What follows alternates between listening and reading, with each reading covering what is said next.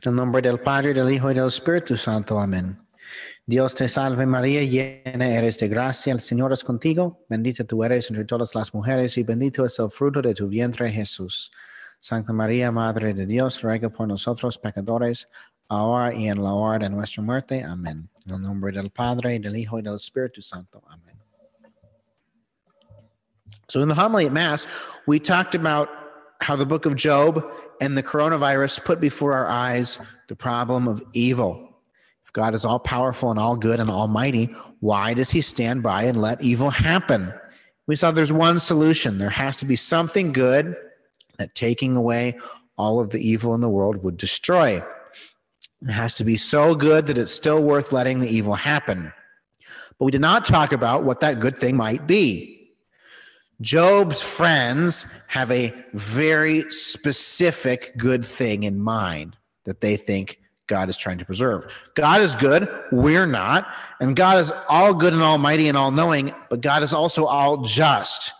So, Job's friends say, when we do something God bad, excuse me, when we do something bad, God must, in the name of justice, punish us with suffering. Job is suffering. Therefore, they say Job must be guilty. Job's friends will not let this idea go. For 33 chapters, Job and his friends go back and forth. Job protests that he is innocent, and his friends have no way of understanding suffering other than as a just punishment from God. So they, so they figure Job must have sinned anyway, and they are determined to stick to that belief. Even though they have no evidence that Job has sinned, they keep on figuring, well, he must have sinned. Otherwise, why would he suffer? We can think this way too, whether we realize it or not. I remember back years ago when Hurricane Katrina devastated southern Louisiana. I was in high school or college, and I remember I was at a Catholic event and I overheard two older men talking about the hurricane.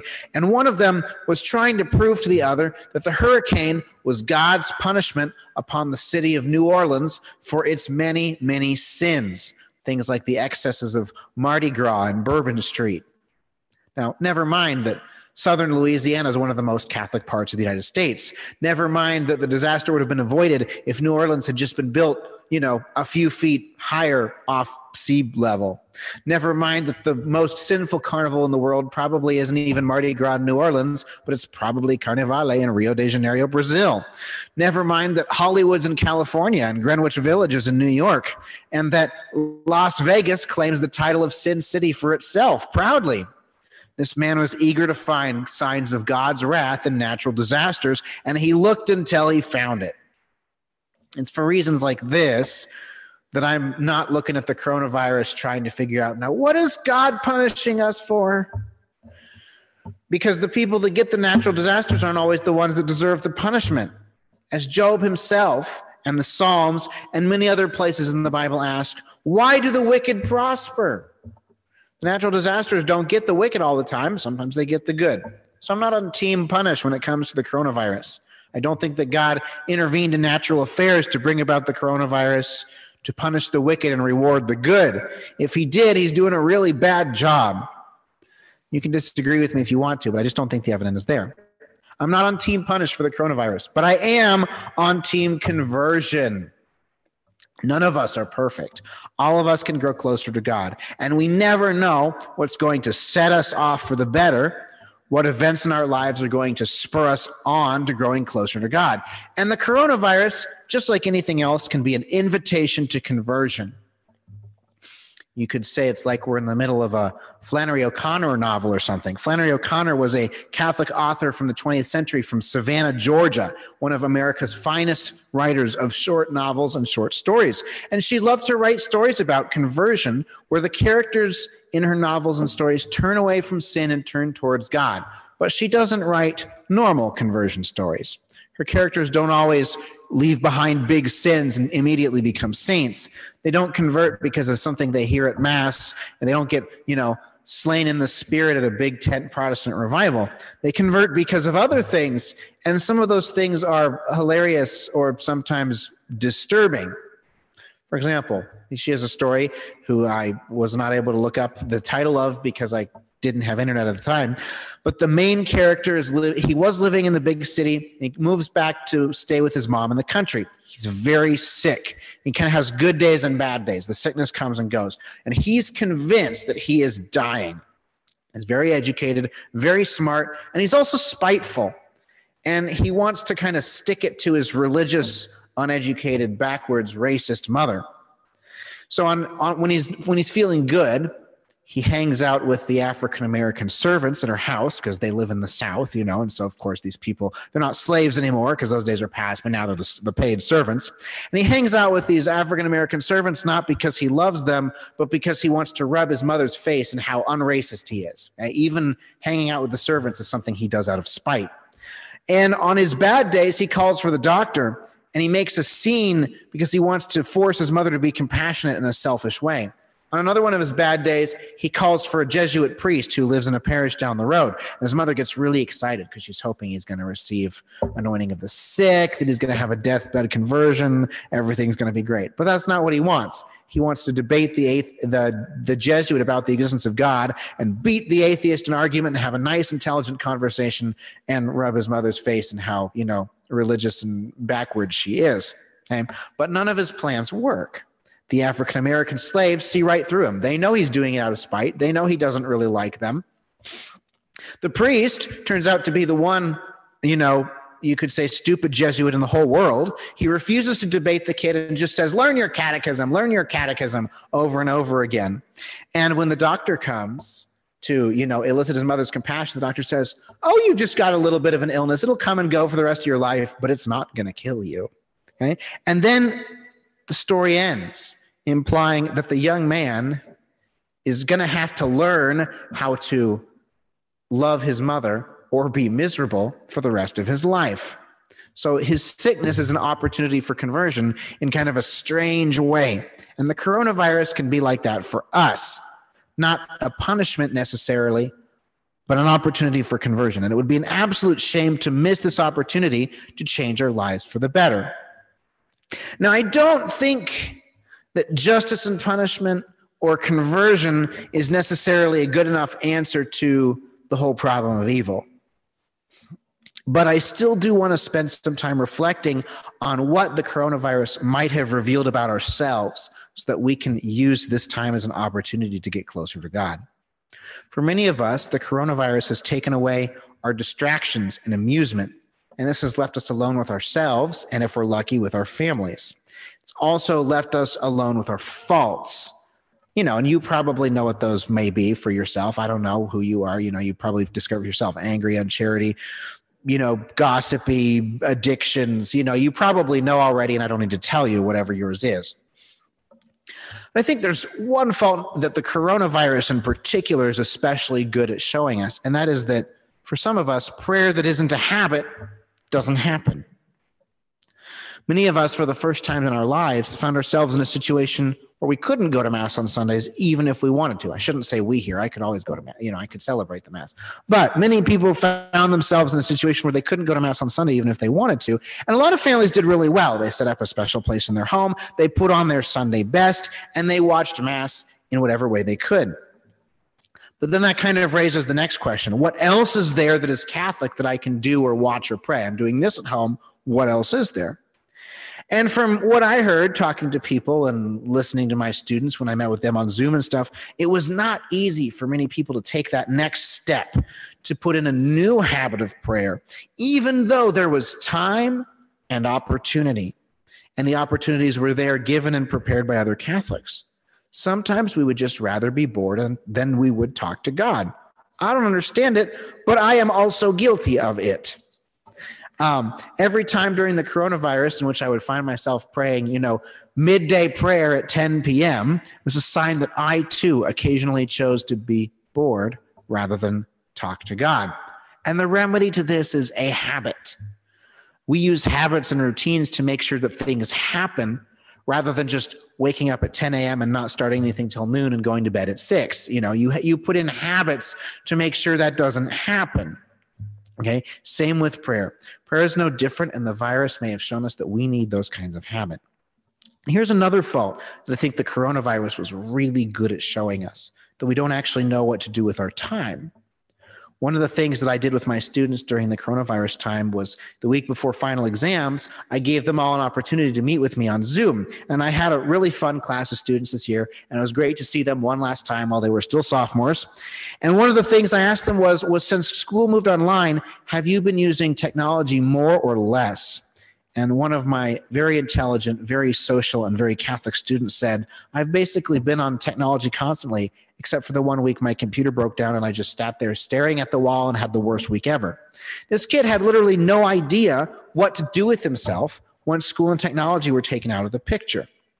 Now, you know, maybe you're not quite on his level, but if the coronavirus made you bored and the boredom didn't lead to contemplating beautiful things, there might be something similar going on. But that's the remedy. When coronavirus takes away our fun, what's left for us is contemplating beautiful things, which we all should have been doing anyway. And I am not an expert on this either. Okay? Because there's simple things you can do to contemplate beautiful things read books, sing songs, listen to music, dance, write, go on walks, and pray.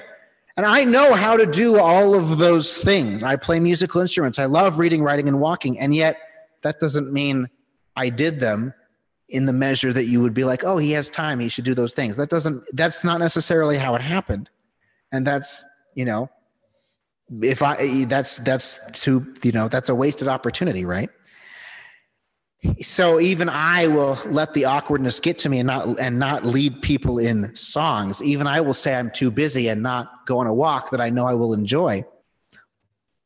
And you know some people took this opportunity to learn these things rather than just letting this opportunity pass by.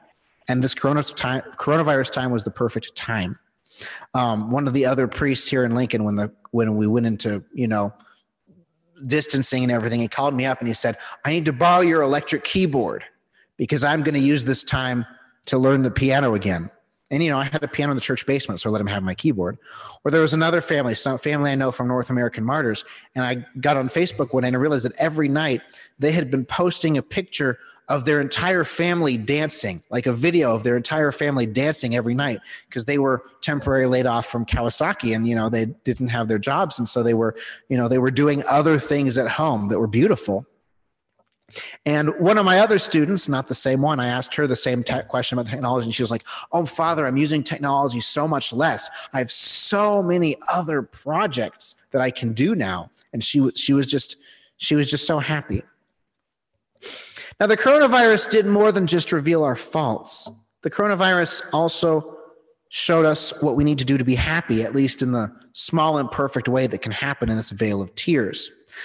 Mortification, which is deliberately choosing sufferings for the kingdom of God and accepting with joy the sufferings that God sends us, is good. But that doesn't mean that being holy is the same as being miserable. The mark of a saint is joy, and some of us may have found out a little more about where that comes from in our particular circumstances in this time.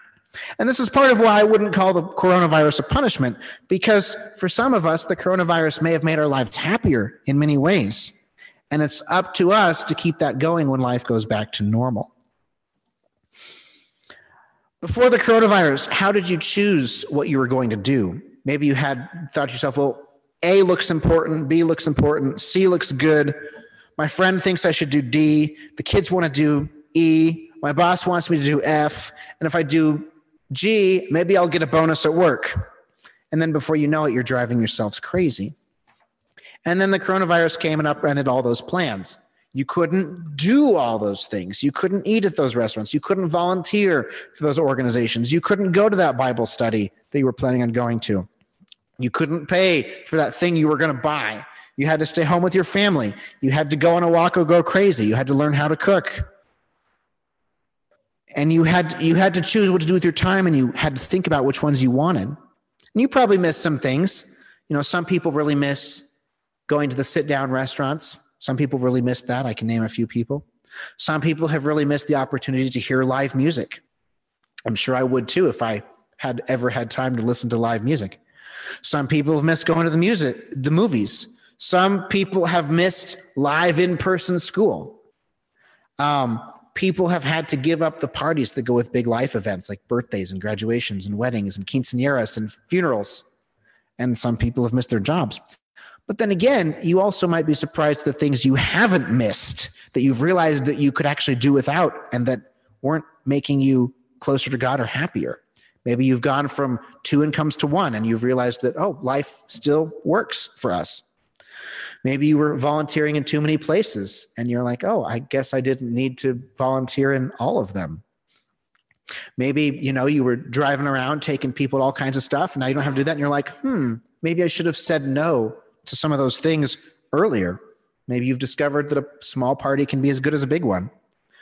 Um, maybe, like me, you've realized how much fun teaching and learning can be when you're not surrounded by the, you know, uncurious, rambunctious students in the classroom. You've probably discovered some new things that you've loved too. I've seen lots more kids spending time outside enjoying God's creation, and they look happy. You've probably spent more time with your families. You may have learned or rediscovered things like singing or dancing or reading or writing or games or walking or cooking. And you may have very much liked the whole learning from home thing that many people had to do. Now, none of this works for Job, okay? This does not solve the problem for Job. None of this is a great solution to the problem of evil, except maybe in our coronavirus limited circumstance.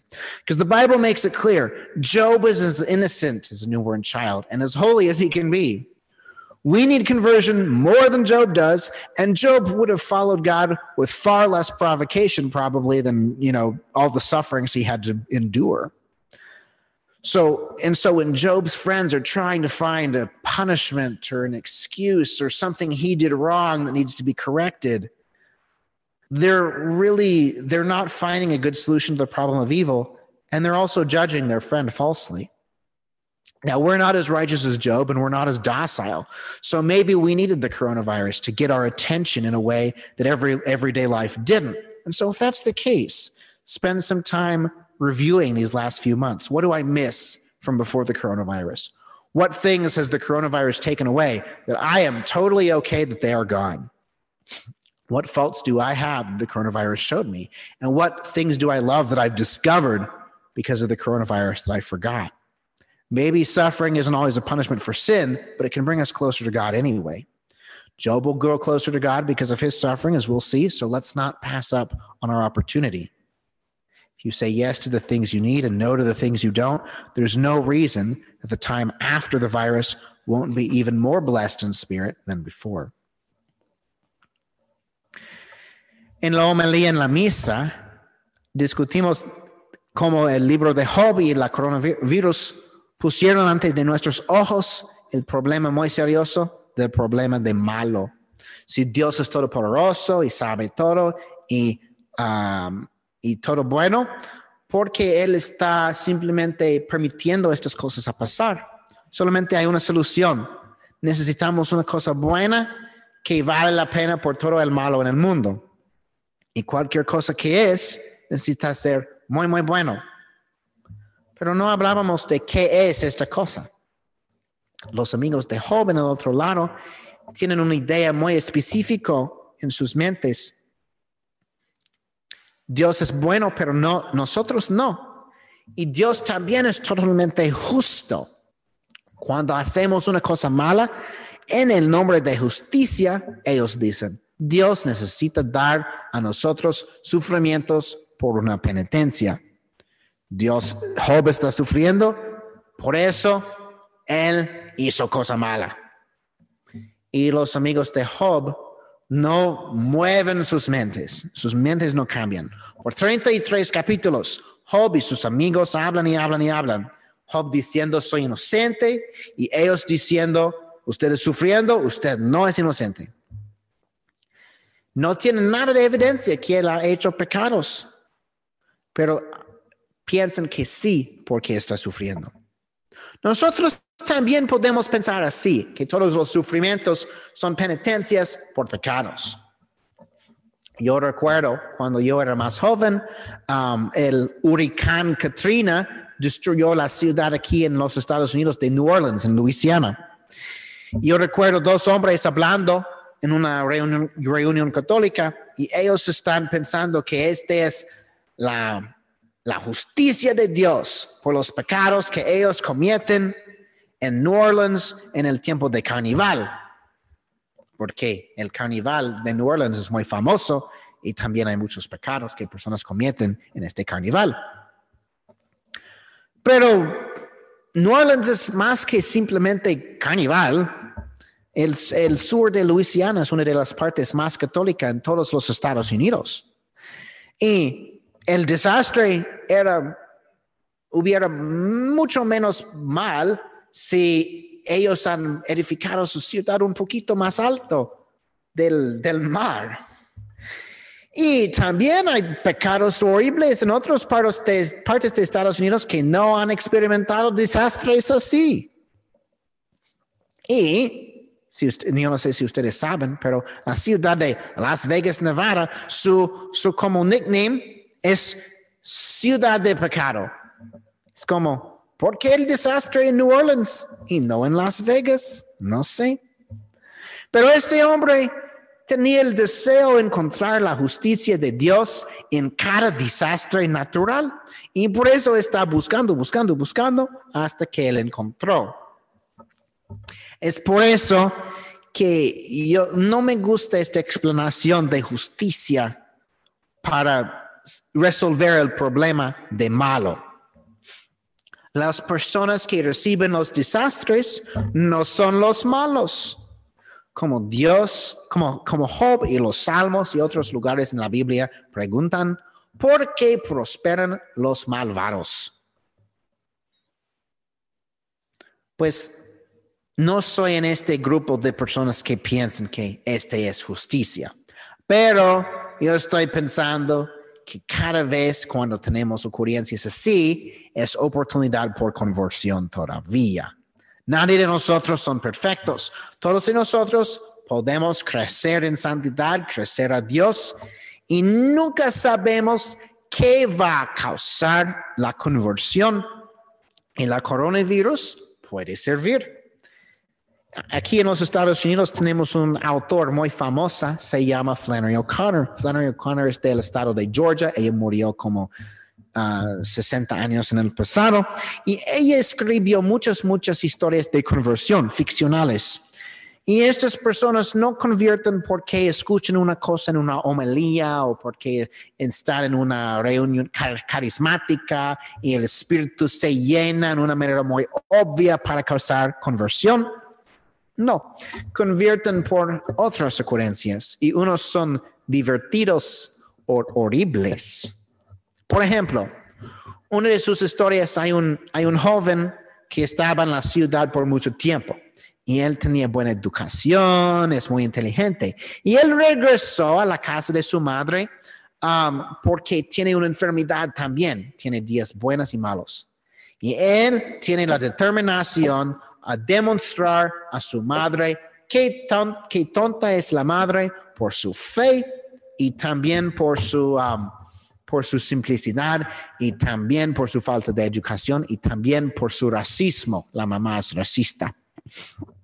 Y por eso él empezó a hacer cosas para demostrar estas cosas a su mamá. Por ejemplo, él está con unos, um, ellos tienen, ellos viven en el sur de los Estados Unidos en que por muchos años teníamos esclavitud de los negros. Y en esta casa no hay esclavitud, pero los negros son los criados. Y él está pasando tiempo con los negros criados, no porque él le gusta los negros criados como amigos, pero porque él quiere demostrar a su mami, yo soy noble, usted es racista. No es una cosa de amor en su caso, es una cosa más de como venganza. O por ejemplo, él tiene un día malo eh, por su salud y él llamó al doctor, no porque necesita el doctor, pero para causar compasión en su mamá, para manipularla. O también, una vez, otro día en que él siente muy enfermo, él llama al sacerdote, la jesuita que vive cerca. Y la mamá está pensando, oh, muy bien, va a recibir la unción de los enfermos, va a confesarse, va a tener un muerte santo pero él no quiere hacer así. Él quiere hacer argumentos, discusiones muy educativos con la jesuita, debates de la existencia de Dios para demostrar a la mamá, usted no tiene educación, mamá, mira la conversación que yo puedo tener con el jesuita y también para probar a la jesuita, él quiere probar que Dios no existe. Pero estos planes de esta persona llena de enojo no funcionan bien porque los negros criados, ellos saben sus intenciones, ellos no cooperan. O el médico, no, el, sacerdote, el sacerdote viene, él quiere hacer su debate con el sacerdote y el sacerdote es como tonto y también como sordo, um, sordo, sí, es como, memoriza su catecismo, memoriza su catecismo. Y él no quiere tener nada de debate, nada de discusión, simplemente quiere dar los sacramentos y dar a él razones a memorizar su catecismo. Por eso la conversación no ocurrió. Cuando el médico vino, el médico dijo, oh, si usted tiene enfermedad, pero usted no va a morir, es un ciclo, días buenos, días malos, días buenos, días malos, y usted no va a morir por esta enfermedad por décadas y décadas. Y la historia, este es el fin de la historia, pero con la implicación que este es una invitación o conversión por él. Que él necesita entender cómo amar a su mamá o que él va a sentir miserable por el resto de sus muchos, muchos años de vida. La coronavirus puede ser así por nosotros. Nuestras vidas han recibido una disrupción y no queremos perder la oportunidad para cambiar nuestras vidas de una manera mejor. Pues yo no pienso que coronavirus es una justicia por nosotros, pero quiero pensar en cómo podemos convertir nuestras vidas por lo mejor en esta ocasión. Por muchos de nosotros, la coronavirus ha destruido muchas de nuestras distracciones y divertimientos y ya dejaron y ya nos dejaron en solitud con nosotros o con nuestras familias y con nuestras faltas. Ustedes probablemente ya saben qué faltas tienen: enojo, falta de caridad, um, chismes, uh, adicciones. Probablemente no necesitan que yo diga estas cosas a ustedes. Pero hay una falta que la coronavirus nos mostró muy claramente que si no tenemos hábitos de oración, no vamos a orar. Muchos de ustedes por la primera vez en sus vidas estaban en una situación en que no podían ir a la misa los domingos, incluso si querían. Y muchas familias hicieron muy bien, muy bueno. hicieron un lugar especial en sus casas, usaron su ropa buena durante las misas y miraron las, las misas cuando hay oportunidad. Pero este causa la próxima pregunta. ¿Qué otro hay que es católico que puedo mirar o hacer o, orar? Y con las conversaciones que yo tenía con otras personas, era muy difícil para muchas personas tomar esta próxima etapa para poner nuevo hábito de oración. Incluso si cuando hay tiempo y oportunidad preparado por otros católicos. Unas veces preferimos sentir aburridos que hablar con Dios. No entiendo, pero yo también he hecho así. Cada vez durante la coronavirus, cuando yo estaba haciendo mi oración de mediodía a las 10 en la noche, es un signo que yo también unas veces eligió sentir aburrido sobre hablar con Dios. Y la medicina por este problema es hábitos. Hacemos hábitos y rutinas para asegurar que cosas ocurran en lugar de simplemente levantándonos a las 10 en la mañana y no empezando nada hasta la mediodía y a las 6 dormimos otra vez. Oración es lo mismo. El virus posiblemente ha mostrado a nosotros que necesitamos hábitos así. Aquí es otra falta que pienso que coronavirus mostró a nosotros, que unas veces no sabemos qué podemos hacer con nuestro tiempo. Una, yo reuní con mis estudiantes en Pius por Zoom una vez Y yo pregunté a, uno de, a mis estudiantes, ¿ustedes durante este tiempo de escuela en el Internet, ustedes están usando tecnología más o menos? Y uno de mis estudiantes, inteligente, muy amable, muy católico, dijo, estoy en la tecnología todo el día, cada día, excepto durante la semana en que mi computadora no funcionó. Y durante esta semana, yo simplemente miro la, la, la, la, la pared por horas y horas. Miserable. Este niño, niño literalmente tenía nada idea de cómo hacer con su tiempo cuando no hay escuela ni tecnología. Posiblemente usted tiene una adicción similar, posiblemente no. Pero si no, si el coronavirus causó aburrido en usted y el aburrido no causó la contemplación de cosas lindas, posiblemente hay cosas similares ocurriendo. Pero esta es la medicina. Cuando coronavirus destruyó nuestra diversión, lo que remanece es la contemplación de cosas lindas que todos de nosotros debemos hacer todavía. Leyendo libros, cantando canciones, escuchando música, bailando, escribiendo, caminando y orando. Yo, yo me gusta, a mí me gustan todas estas cosas y yo también puedo tocar instrumentos, ¿sí? Pero yo también, yo tampoco unas veces hacemos cosas así. Yo también unas veces, yo puedo cantar muy bien, pero unas veces no estoy como dando a otras personas las razones para cantar. Y unas veces yo, que me, me, gusta mucho caminando afuera, pero yo unas veces yo digo a mí mismo, oh, tengo tantas cosas para hacer, no tengo tiempo para caminar afuera. Y yo sé que voy a sentir feliz si hago así.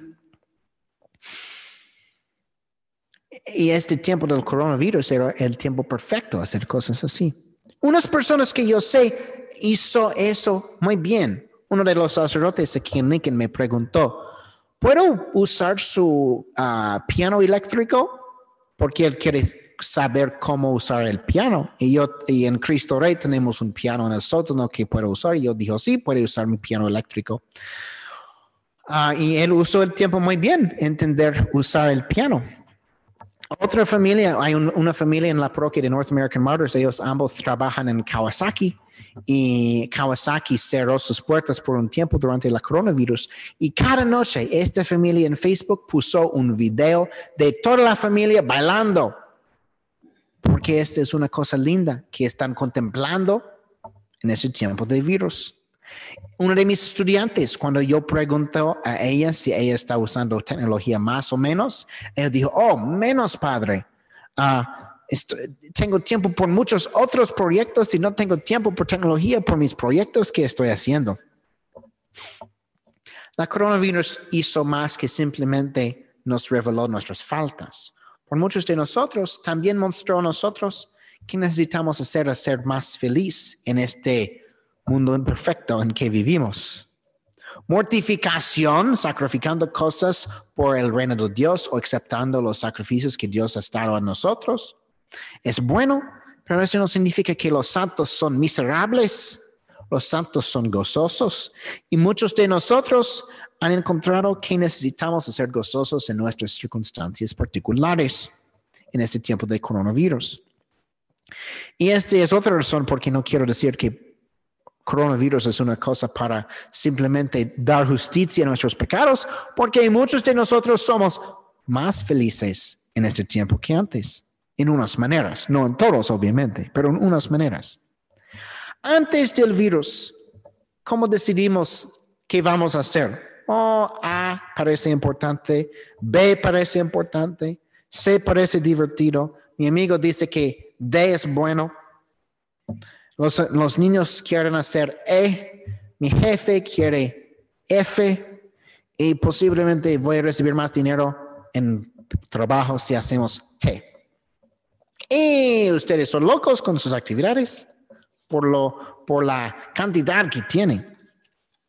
Y, pero después viene el coronavirus y no tenemos nada de estos planes porque no podemos hacer. Y necesita pensar qué quiero hacer, qué debo hacer, considerar estos cosas otra vez. Y posiblemente hay unas cosas que usted ha extrañado. Por unos, ellos extrañan comiendo en los restaurantes en que en verdad puede sentar en la mesa y el mesero viene a su mesa con el, con el menú. ¿O qué quiere? ¿Qué quiere? Sí. Otras personas han extrañado la oportunidad de escuchar música en vivo. Otras personas han extrañado la oportunidad de ir al cine. Otras personas han extrañado sus escuelas y el ambiente de la escuela y entendiendo cosas en la escuela. Y muchos de ustedes necesitaban sacrificar sus fiestas de cumpleaños, graduaciones, bodas, bautismos, quinceañeras, funerales. Y unos obviamente extrañan sus trabajos. Pero también posiblemente ustedes han descubierto que hay cosas que yo no extraño. Estoy feliz que estas cosas no son parte de mi vida. ¿Sí? Que no necesito esta cosa. Pensaba que necesitaba, pero en verdad no necesito. Posiblemente su familia ha tenido dos ingresos y ahora tiene uno y ha descubierto que, oh, la vida no es tan malo con solamente uno. Por unos, unos necesitan ambos, yo no sé. Posiblemente ha descubierto que, oh, yo soy voluntario en tantas organizaciones y demasiados y es muy bien para simplemente ser voluntario en no tantas, pero para elegir con más, más discernimiento, ¿sí? O posiblemente usted está corriendo, corriendo, corriendo cosas con sus hijos y ha descubierto que corriendo menos cosas con sus hijos causa más tiempo y felicidad en la familia.